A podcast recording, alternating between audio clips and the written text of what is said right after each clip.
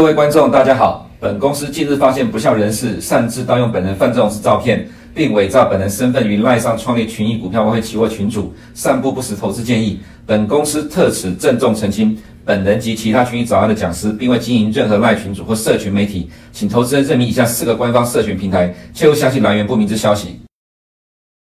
各位投资朋友，大家好，欢迎收看群益早安。那新的一年到来哦，那我们赶快来看一下今天的焦点。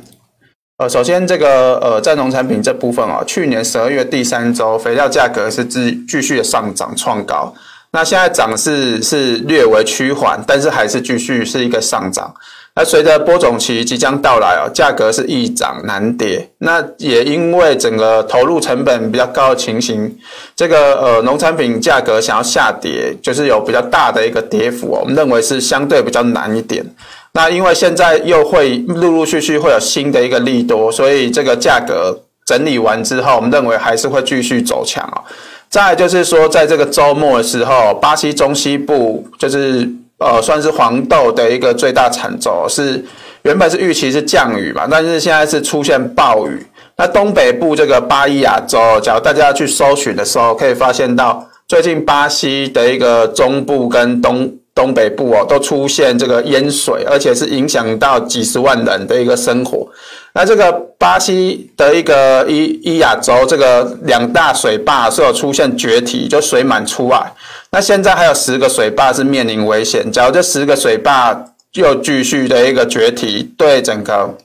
呃农产品来讲哦，会是非常大力度。那我们再就是说，本周的一个关注焦点，一月四号就是呃明天啊会。OPEC Plus 要开会议，那主要是在关注二月份的一个增产量。那一月份在就是在这个去年十二月的时候已经确定要每日增产四十万桶。那现在假如二月份又继续增产，目前以彭博的一个分析师来做一个预期啊，是认为二月份还是会继续增产，因为现在的一个呃原油库存跟二零一五到二零一九年的平均水准来讲啊，还是低了大概一点一亿桶啊。所以还是会继续增产，对原油价格当然是会有一些压力。再就是全球在这个跨年的时候，就是全球跟美国疫情都有很显著的升温，那这个会造成供应链问题更为严重哦。所以呃，黄金在上礼拜五是有突破了整个盘整区间，突破一八二零，而且是站稳哦，现在是往一八三零。那我们预计。后面还会有高点哦，那再就是美国疫情在十二月二十二号到二十八号这期间哦，确诊人数是攀升，其中比较值得注意的是十八岁到四十九岁这个年龄层占了百分之七十以上，那这些年龄层刚好是主要的一个工作的。年龄层哦，那这个也会让呃这个缺工的问题更为严重哦，所以这个也是黄金突破盘整区间的原因之一哦。那这个也会让经济哦出现一些呃成长趋缓的一个呃疑虑。那再来就是美股融资再度被拿来解读为股灾前兆。那融资在上涨的行情哦，其实它是有助涨的作用。它当然在下跌会有助跌的作用，但是这个下跌哦是。要跌到一定的幅度，出现多杀多，才会有助跌作用。所以，其实这个融资指标只要持续的走升，常常就被呃这个呃美股的一个分析师或投资人拿出来说美股要崩盘了。不过，从过往的一个经验来看啊，其实在景气循环还没有见到高点之前，这个融资余额我们都还是。把它拿来当做助涨的一个作用，毕竟，呃，最近美股只要震荡下跌哦，这个呃逢低买进的一个散户投资买盘，就继续的把美股持续做一个推升。那我们认为，在景气还没有见到高档反转之前，是不用过度的一个担心。那再来就是说，在上礼拜五的美股持续的一个震荡，尤其在科技股哦，又出现比较转弱迹象，但是跌幅都不算深啊。那我们从整个类股族族群来看哦，这个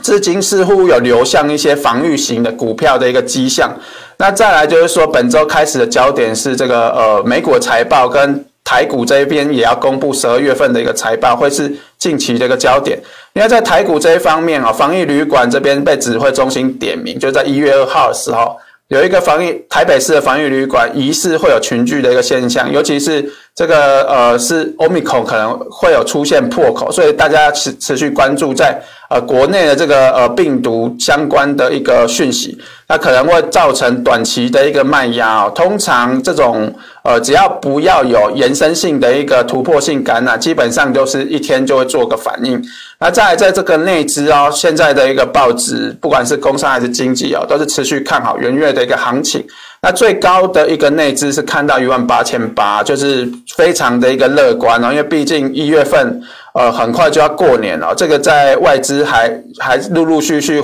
归队的情形之下，就看到这么高，我们认为是有一点过度乐观哦。在在个股的操作上，我们认为小比大更容易有行情，而且我们从近期像是礼拜四跟礼拜五的行情来看哦，其实。小型的一个题材股哦，像是元宇宙啊，或者 NFT，或者是半导体的一个设备厂的族群，其实很多都已经涨翻了。这个题材股的标股是一档接着一档啊，所以呃，看到大的好像产业面不错，或者是有一些题材，反而要去留意呃小的这些呃标股，反而是更容易获得资金的一个青睐。毕竟我们先前有。提到以统计来讲，统计三十五年的台股一月份行情，其实它上涨几率只有接近六成，但是通常元月行情会把整个中小型股。带动的一个涨势哦，其实是非常的一个有行情可以做期待的。那么回归到本周的一个焦点哦，在一月三号的时候，今天会公布美国的 market PMI 相关数据。那一月十二公布 OPEC 的一个会议。至于在呃，投资人比较关注，在一月五号的 ADP 就就业数据跟这个呃一月七号要公布非农哦，这些都是相关比较会影响到整个呃股市的一个转折的一个数据。那这边要。多加留意。那目前来讲哦，十二月营收表现跟 CES 展会在一月份陆陆续续的召开，这边可能会是这个资金要青睐的一个题材，可以从这边去找股票。那我们回到这个呃农产品部分，我们看到呃。去年十二月的第三周来看，八种农产品的肥料，，DTN 指数有三种哦，继续做创高，但是呃，涨幅大约都在九 percent，甚至在五 percent 附近哦。从这边呃，不管是无水还是干燥剂这边来看，价格全部都是创高，只是说有一些的一个涨幅是较呃前几周来讲稍微做一些收敛，所以现在已经进入到第一季要播种的一个时间点。我们先前也有分析过整个肥料的一个产业状况。我们认为现在的肥料价格是易涨难跌，所以这个对投入成本来讲，以及农产品的下方支撑来讲哦，都是非常的一个稳固哦。那再来就是说，北美目前的一个天候状况跟投入成本来看哦，我们看到呃左边这个是比较近期的一个价格哦，有一个叫做呃无水銨的部分哦，还在继续创高。那当然有一些是有稍微做一些回落，其实它回档的幅度都不是算非常高哦，大部分都还在继续的走升。那现在美国现在播种的一个整个干旱的状况啊，大概百分之七十三左右都是属于高干燥范围，尤其是之前二零一九年、二零年黄豆、玉米带其实没有像现在这么干燥，所以接下来三月份要播种的一个呃时间点来看，假如还是维持干燥，对后续的一个生长跟播种的情形都不是非常的一个有利。当然，我们还是。持续的一个关注，那再来就是在冬小麦作物的一个腹地来看哦，现在整个土壤的含水分也是持续的一个下降，这个也有影响到接下来过完冬季之后的春小麦的一个生长状况。那再来就是我们刚才一开始焦点有提到，就是巴西其实主要的一个种植地带出现了一个暴雨啊，像左边这张图就是巴西的呃天后的一个机构，那这个橘色的。颜色哦，就代表是严重的一个警告，黄色的部分就是说是警示。那看到右边这边，上面是黄豆的生产地带，下面是呃巴西第一期玉米的一个生产地带。红框处这边可以看到，这边就是所谓的暴雨，甚至呃在这个淹大水的一个州，就刚好在这个 GOINAS 的上面的这个州。那当然它会影响到下面这一些，还有咖啡的种植地带。不过咖啡它种的地方大部分是海拔比较高，所以它不会淹到水。那主要就是会影响到黄豆跟这个呃玉米。那玉米的部分是影响的一个范围大约是在二十五 percent 左右。那可能还是要后续关注一下淹水的对农地所造成的一个影响。有一些淹过之后，几乎都是全部死掉。至于在黄豆这部分哦，现在最大产州已经要开始做一个收割，所以这个会让它的。呃，第一个产量，第二个质量都会受到一些影响，所以我们认为对整个农产品来讲，在南美洲的前景是属于一个比较正面的一个力度，就是对美国价格是正面力度。那么看到灾情图就可以更很明显看到，这些有一些田哦，直接被淹没。那再来就是巴西豪雨水坝这边溃堤哦，也让很多人无家可归，所以整个巴西的农业哦，应该可以说是有出现，就是那几周出现重创的一个迹象。那产量的部分，我们预期在呃本月份的 WSD 还有下个月的 WSD 对南美洲的产量应该会有所下调。那再来看到价格的部分哦，因为上周五还没反映这个消息，目前来看哦，黄豆还是出现了一些拉回，但是我们认为短期上是有因有机会因为这些呃消息来看会出现止稳。玉米的部分就是测试月线支撑，小麦部分卖压是比较大，因为。近期比较没有明显的一个利多来做个支撑，所以可能还是会回撤到前低附近。所以在咖啡部分哦，就是第五大的一个阿拉比卡种植区域是有出现水患，那这咖啡树会浸泡在水中，影响到产量。不过第五周。第五大洲其实它产量占比并不算很高，所以呃，但是淹大水会让物流又出现一些问题，所以短线上还是继续测试二二二这个位置，所以跌破的时候再来做留意就可以了。那在同个部分哦，上个礼拜是有公布十二月份的官方制造业跟非制造业的 PMI 都是上升，那其中制造业比较惊艳一点，就是它重回到扩张的一个水位。那生产指数就供给端的部分现在。就是虽然有下滑，但是它在临界点附近，需求端部分哦，看起来是有两个月的一个回升，但是离扩张水位还有一点点的一个距离。那整体来看，我们认为对。呃，今年第一季来讲的同需求是比较有正面的一个帮助，所以价格持续的走强。那上方压力我们还是看四万六。再来就是说，